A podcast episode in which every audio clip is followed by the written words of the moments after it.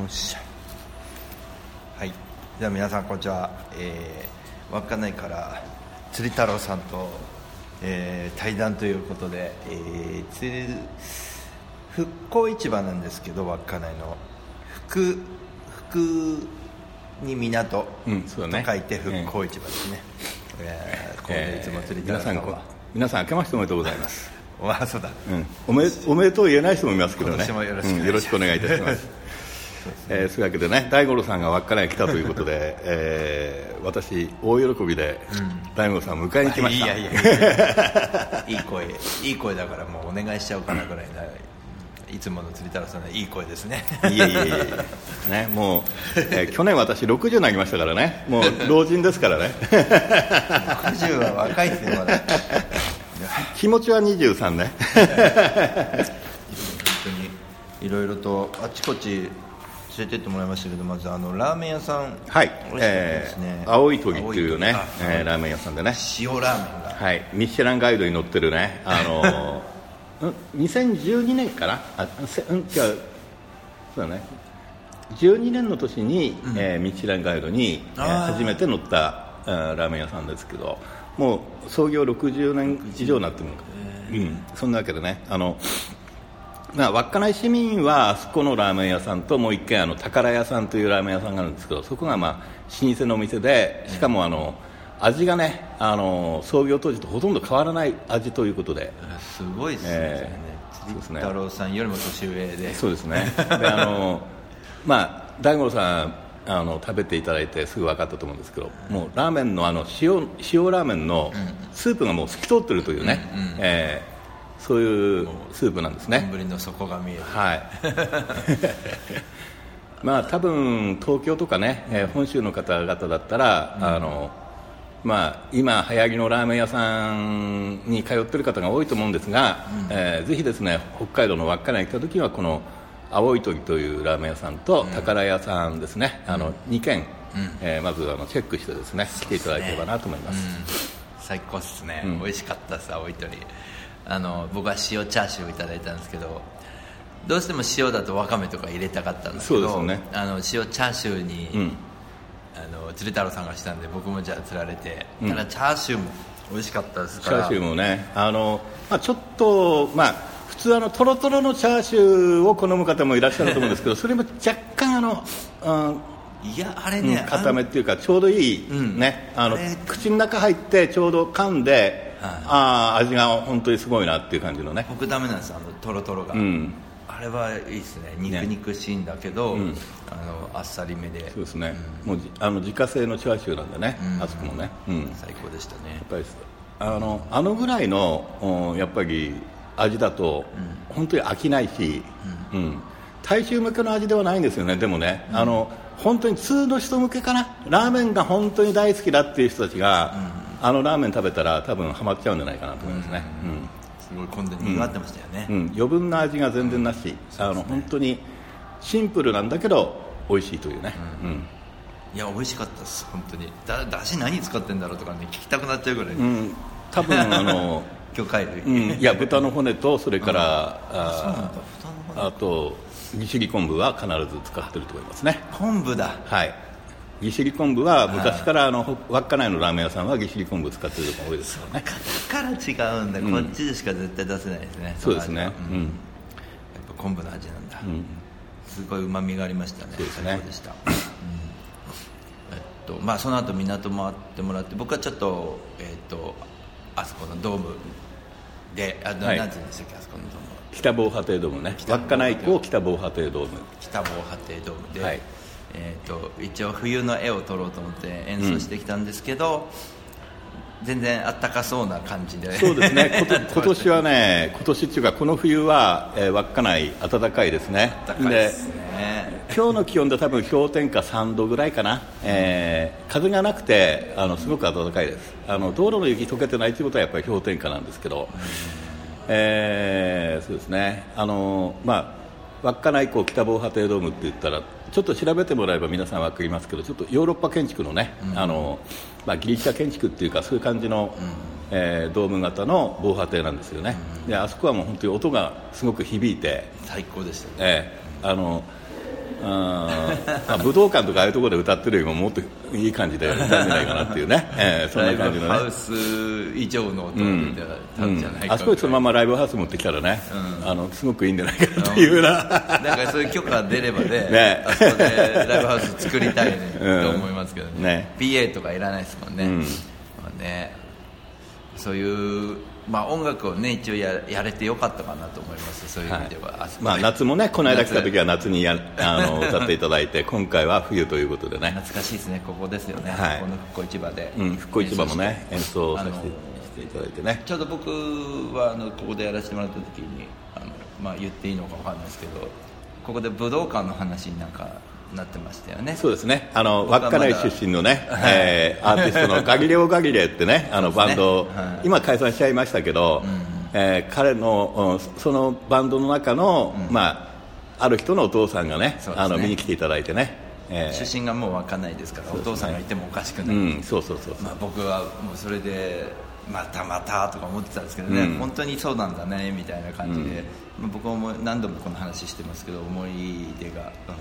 深い場所になりました。そうですね、うんでもその後ですけど僕はちゃんとホールやって、うん、なんつうかなちゃんと集客をするようになって、はいうん、でかいところでやんなきゃなっていうふうに思い始めた、うん、大五郎さんと同じ気持ち持ってる人が、うん、やっぱりいるんですよ、うん、で僕の、ツイキャス仲間に一人ね、はいまあ、北海道出身の 女の人なんだけど、はいまあその東京の人と東京かな、うんうんまあ、関東の人と結婚して今まあ、関東エリアに住んでるんですけど、うん、その方も毎年1回ホールワンマン、うん、ただ集客はまだできないということでねちょっと悩んでるみたいですけどね、うんまあ、でもねそういうふうにホールワンマンやりたいって思う気持ちはね、うん、持ってた方が僕はいいと思いますね。前にどんどん進んでいくことを考えながら、うんまあ、最初例えばね20人か30人しか、まあ、キャパ200ぐらいのところでも、うん、20人か30人しか来なくても、うん、そこから始まってね、そうですねいつ、ま、満員にできるかね、まあ、落ち込んでる場合じゃないですかね、そうそうそうそう、うん、で私もねまあ、渚ウズっていう、まあシンガーソングライター、うん一人、まあ事務所で抱えてるんですけど、うん、いつも言うのはとにかく前向きにものを考えないと何も進まないよ、うんねうん、ミュージシャン落ちたりしますからね。そうそうそう上がったり落ちたり、うん、自分でやろうと思ったことは、うん、どうやったらそれが達成できるかっていうのも頭に入れながら計画立てて、うん、そして、うん何もやらなかったらそれで終わりね、うん、進まなかったらねだから何か一つずつ一歩一歩やっていって、うん、それでそこに到達するように、うんうん、していくように、うん、しないとどうしようもないよっていうねただ考えてるだけじゃ何もできないし、うん、ましてそのホールワンマンっていうのもねちゃんとね、うん、ホールを抑えてね、うん、っていうことは翌年の何月何日までそこで、うん集客にして自分のワンマンも やるぞっていうそういう計画がもうそこで出来上がっちゃうんですよね、うんうん、そしたらそれを達成するにはどうしたらいいかっていうのをやっぱり途中でもね、うん考えながらやっていかないといけないと思うので、うんまあ、それはそれでねまた音楽活動の中では重要なことじゃないかなと思うんですね、うん、ライブハウス周りもそうですけどね、うん、僕はあれで掴んだことっていうのはもうコツコツと一人一人と会っていくってことなんですね、うん、分かりやすく言うとまあ、こうやって釣り太郎さんとゆっくり喋ることもそうですけど、はい、地元の楽器屋さんとか、うんまあ、音楽の関係の人たちに協力を仰ぎながら、うん、じゃどうやって集めるかって考えてくれるんですね、その人たちがなんとなくこうスタッフとして手伝ってくれたり、うん、ミュージシャン仲間もスタッフに側に回ってくれたりもするし、うんうんうん、逆に僕が彼らが困ってる時は何か手伝えることも、うん、まあいろいろこうあると思うんで、ねうん、お互いにやっていく中で広がっていくんで、うん、その彼がもしねどうしたらいいってなったらどんどんそういう交流の場、まあ、例えばオープンマイクとかあるじゃないですか、はい、どんどん参加した方がいいと思うんですよ、うん、でオープンマイクも選び方があると思うんですけどねそういういい場所にはどんどん行って、うん、一度と言わず何度も行くとか、そうですね、うん、その効率を狙ったら、うん、僕はねちょっと質が下がると思います、ねうん、効率を、うん、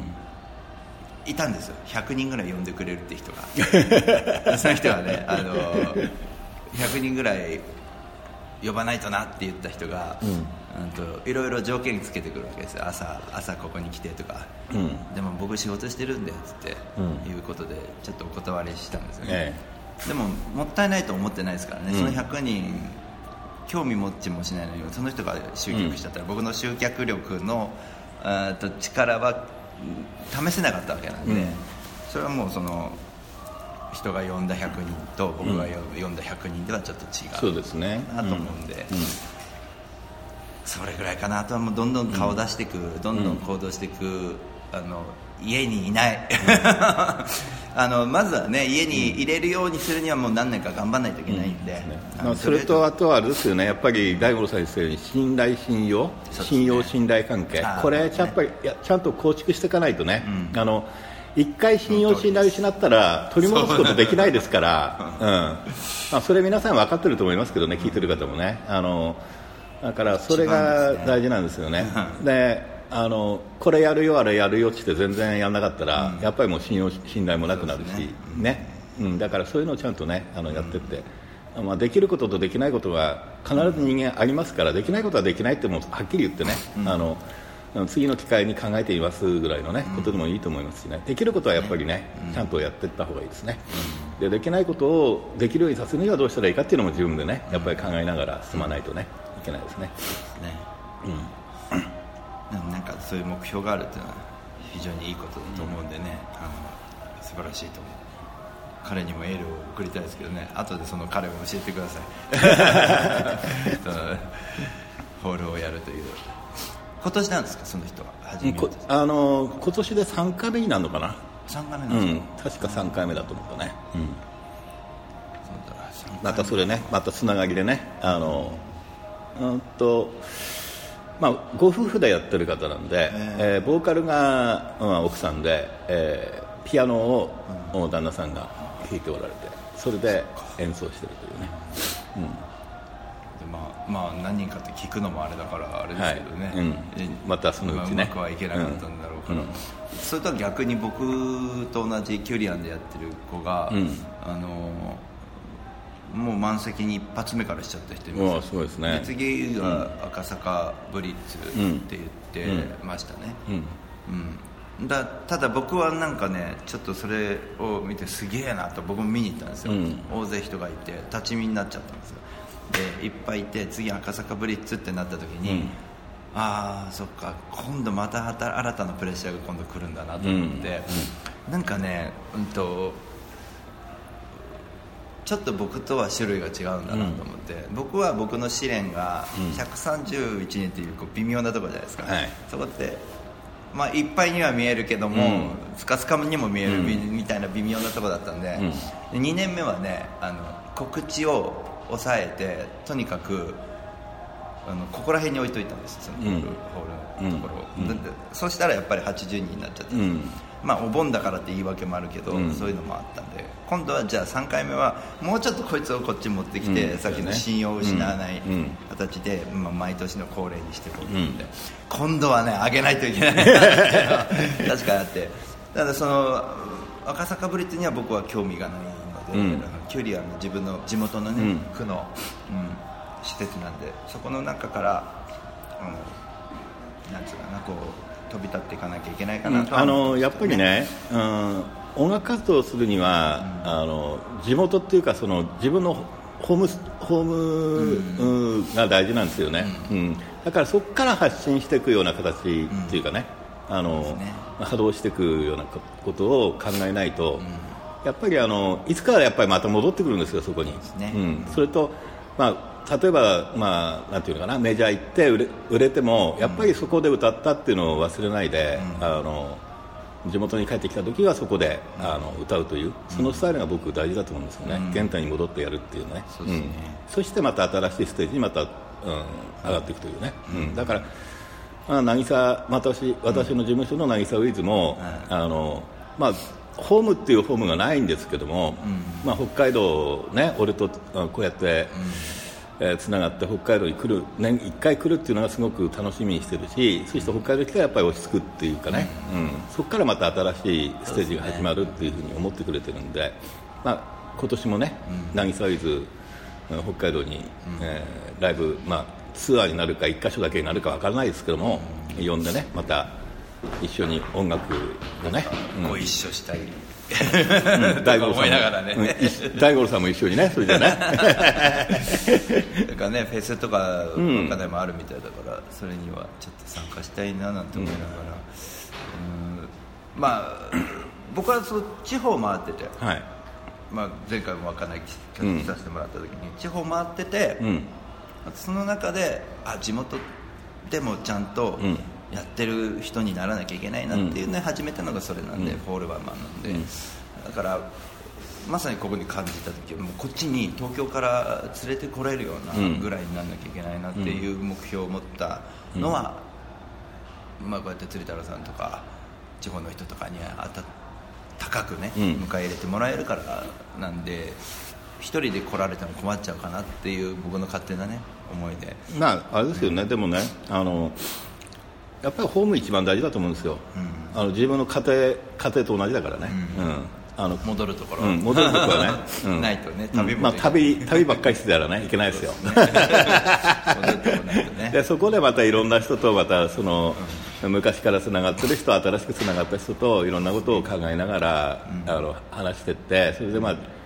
人生経験豊かな人もたくさんいるだろうし、そういう人たちの話も聞きながら、自分はどうやってこれから生きていったらいいのかなってね、考えながらね、曲作りにもなるだろうしね、だから、地方行ったら地方行ったで、またそういういろんな人たちのつながりで、体験して、体感して、曲にもなるだろうしね、景色見たりね、しながらでもね、いや、こんなところでこうやって住んでる人たちいるんだなと思ったら、やっぱりそれでまた一つの夢が出てくるわけですからね、何もないのっぱらのところのね、一軒家、本当に駅前地だってね、何もないところでね、暮らしてる人たちがたくさんいるわけですから、北海道なんかね、特にね、でももうそれこそ極端な例だけど、日本最北端の岬、宗谷岬じゃなくて、宗谷岬ね、宗谷岬に連れてってもらった後に、隣の港の水だこをあげてたじゃないですか。そうですね、夏に行った時ね、そうですね、あそこの人たち、漁師さんの話を聞いたら、僕はもうすごいもう忘れられない話で、いや冬は働かないんですよ、で夏だけ一生懸命働くと、で十分蓄えられるんですよ、食料も、お金も、なるほどなと思って、そういう暮らしは憧れはしますね、夏っていうか、10月過ぎたらもうね、大体冬近いから、そこでもう量終わっちゃうというね、スタイルですからね、終わっちゃうから出稼ぎに東京に行くとかじゃなくて、いやいや十分で、じっとしてれば十分だよっていう、あとは雪が降れば雪かきすればいいだけの話ですからねいや憧れるなと思って、そういうのも、でもそういう感覚も実は僕ホールワンマンに一つ入っていて、集客するのをその1年に1回しっかりやれば、年収としては、音楽の年収としては立派になる、ちゃんと集客すればということがあるので、でホールを選んだっていうのもあるんだけど、今こうやって話してても、ここの場所の復興市場の場所もそうだけど、すごい影響を受けてるかもしれないですね、この稚内に。いや釣太郎さんにはちょっとありがとうな感じなんですけど、あの時の経験が本当に結構、いや本当はね、あの時もっと早くね、スケジュール立ててしっかり企画立てれば、集客できたんだろうなと僕は思ってるんですけど、恵まれてたら、多分感じること違うと思うんで、どうするどこ行くっていうのをもう決めといてくれたじゃないですか、連れて行ってくれるところ、あれが良かったですね、僕にとってはもう最高の。だってね、稚内来るって言ってあれだもんね、あっという間に来ちゃったもんねあ、今回ですか。いやいや、前もね、行くって、そうですね、飛行機使えばね、飛行機使えば一瞬なんだけどねでもね、わざわざ記者できるからね、そういうのでもね、やっぱりあれですよ、アーティストさん、この日本最北端で歌うっていうことがね、大好きな人もたくさんいるんだよね。この間、金箔ゴールデンボンバーズのボーカルやってる人が稚内で、吹雪でどうしても天気が良くなかった時にライブやってね、1200人の大ホールが600人しか入らなかったというね、それでも600人も入ったんだぞっていうね、ことを僕ブログにも返してもらったんだけど、600人も入ったんだよって、結局あれですよ、夏に来れば多分満杯になるのは当たり前、チケットをソールドアウト何日間ですぐ なっちゃうような人ですから、そういう人たちでもこの真冬に稚内に来るっていうのはね、彼は稚内大好きでお忍びでね、何回も来てて、ここで歌いたいなと思ったのがたまたま札幌でライブ やろうという話になった時に稚内もやりたいというねことをね企画会社の方に話したら、それじゃあ稚内しときますよって言って稚内もライブ決まったわけなんですけどね、札幌しか1カ所札幌でしかライブ決めてなかったやつを稚内まで持ってきちゃった彼のその行動もすごいなと思ってそうですね、なかなか公演打つの難しいですね。そうですね、大体あれですよ、有名どころは夏場ですよ、稚内ライブやるしたら、冬やるやつはみんなバカだと思ってるから、集客できねえだろうってね、収入にもならないだろうってね、みんな思うわけですけどね、でもそのゴールデンボンバーズの彼はね、だから大好きな稚内いつでもいいというね、多分ですけど、何回か来てるじゃないですか、でも音楽とはかけ離れていないっていうのを知ってたんじゃないですかね、なんやかんやで、どうなんだろうね、盛んだとか、だから稚内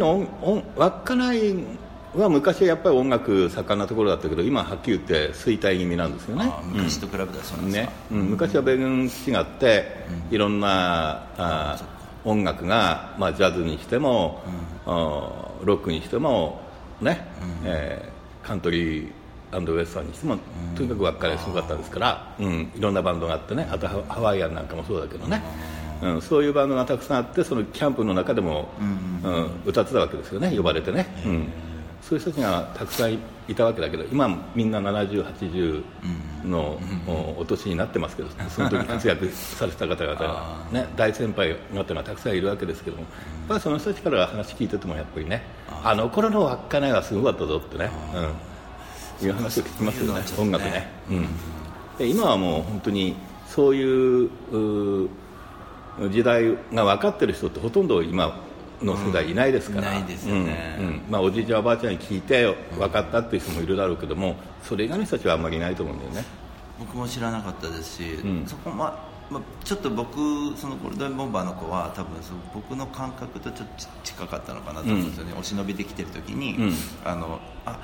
の街好きだっていう要素に一つ音楽もあったのかなと思って、多分復興市場にも来ただろうし、なのでちょっとあそこでやろうよって本気で、もしかしたらここで僕たちが今座ってるところでね、コーヒーを飲みながらね、時間潰してるかもしれないですねやってたかもしれないですよね、すごい。でもそういう話は僕は1回目来た時は本当にそういうのはいろいろ落としどころありましたね、本当にいろんなアーティストさん稚内来てるんですよね。ライブやる前に、3、4回稚内に来て、そして稚内でライブやりたいなと思ってる人たちが結構多いんですよね。井上陽水さんもそうですけどね、稚内しょっちゅう年に1回とか2回ね、お忍びで来てて、利尻島とか礼文島も渡りながらね、稚内で美味しいもの食べてね、娘さんもなんか連れてきたことがあるみたいですね、お正月にね、そんなことしながらやってた方が、やっぱり北海道のライブって話出た時に稚内でもやりたいってね、言っていただけるだけでも本当にありがたいかなと思うんですよね、たとえ満杯にならなくてもね、とにかく稚内で歌えることが、歌おうとしてることが、多分一つの夢だと思うから、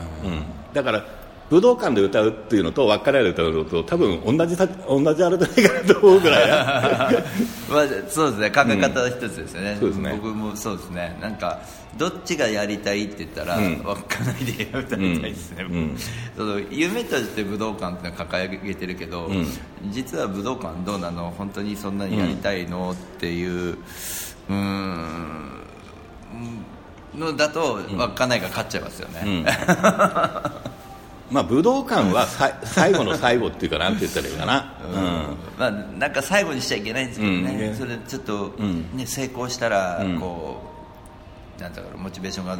落ちてっちゃう、ね、ようなことにならないように。みんな武道館って、まあ、若い子たち今一生懸命バンド組んでる人たちとかも言ってるけども、うんまあ、武道館よりも先まだ行かないといけないところがたくさんあるんじゃないのって逆にね、うん、思うよね。やっぱり地方、あちこちの地方回って、うん、日本という国のその文化っていうかそういうのも知りながら、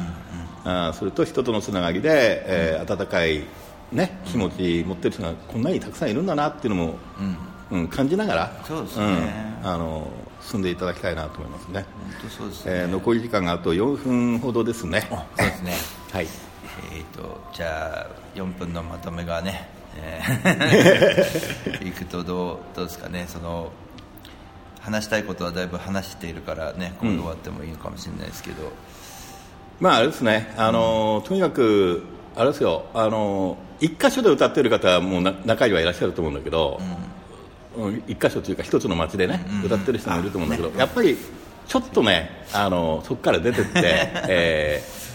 まあ、地元の良さもそれだったら分かってくるから、うん、逆にね、うん稚内来いという感じです、ねうん、ぜひ稚内にね皆さん来てください。その時は私ちょっとお手伝いさせていただきますんでね、僕ね声かけてください。僕がね行ってみんなもねお行きたいなって言ってくれれば最高なんですけどね、うん、もっとね僕も頑張ります、まあ PA だってあるからね、うん、400ワットの PA システム持ってるし、うん、野外できちゃう。野外もできるし、まあ、インスタのねちょっと広いところでもできますから、うんね、ぜひぜひ小市場とかね、ま、遊びがてらっていうか、まあうん、歌を歌ってちょっと後で時間あったら遊ぼうかなぐらいの、ね、気持ちで、ねね、来てくれればねありがたいですね、うんうんまあ、みんながどういうふうにこう稚内を想像してるのかわからないですけど、うんまあ、映画館が駅にあって、うん、あんまりね僕は稚内来た時は案内しないようにしようかなと思って逆にねみんなで、あれですよ、うんうん、ここ行きたいなあそこ行きたいなってバラバラにね行動した方が逆にいいかもしれないね。あなるほど。集団行動して回ってると本当に観光バスに乗って観光してるのと同じになっちゃうからね。そうなんですよ、うんそうですね。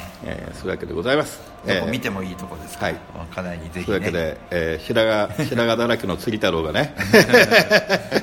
60歳時にちょっと茶髪入ってませんか、はい、若干入ってますね、そんなわけで、大五郎さんとそうですね、ここで、はい、こうやってまた再会できたことがすごく嬉しいですね。またね今年もう1回ぐらいあるかもしれないけど、うん、会った時にまたいろいろね、はいうん、お話ししましょう。そうですね、ねこれからも2人元気よく頑張りたいと思いますので皆さんどうぞよろしくお願いいたします。楽だまとめてもらえちゃってそして、ね、ホールワンマン、大五郎さんが控えておりますので皆さんぜひ協力してですね、はい大盛況のホールワンマンになれるようにう、ね皆さんよろしくお願いいたします。お願いします。9月22日です、はい、そういうことでお相手は北海道稚内の DJ 釣り太郎でございましたゲストはあってね大五郎さん最後でした。ありがとうございます。はい、それじゃあまたよろしくお願いします。失礼いたします。失礼します。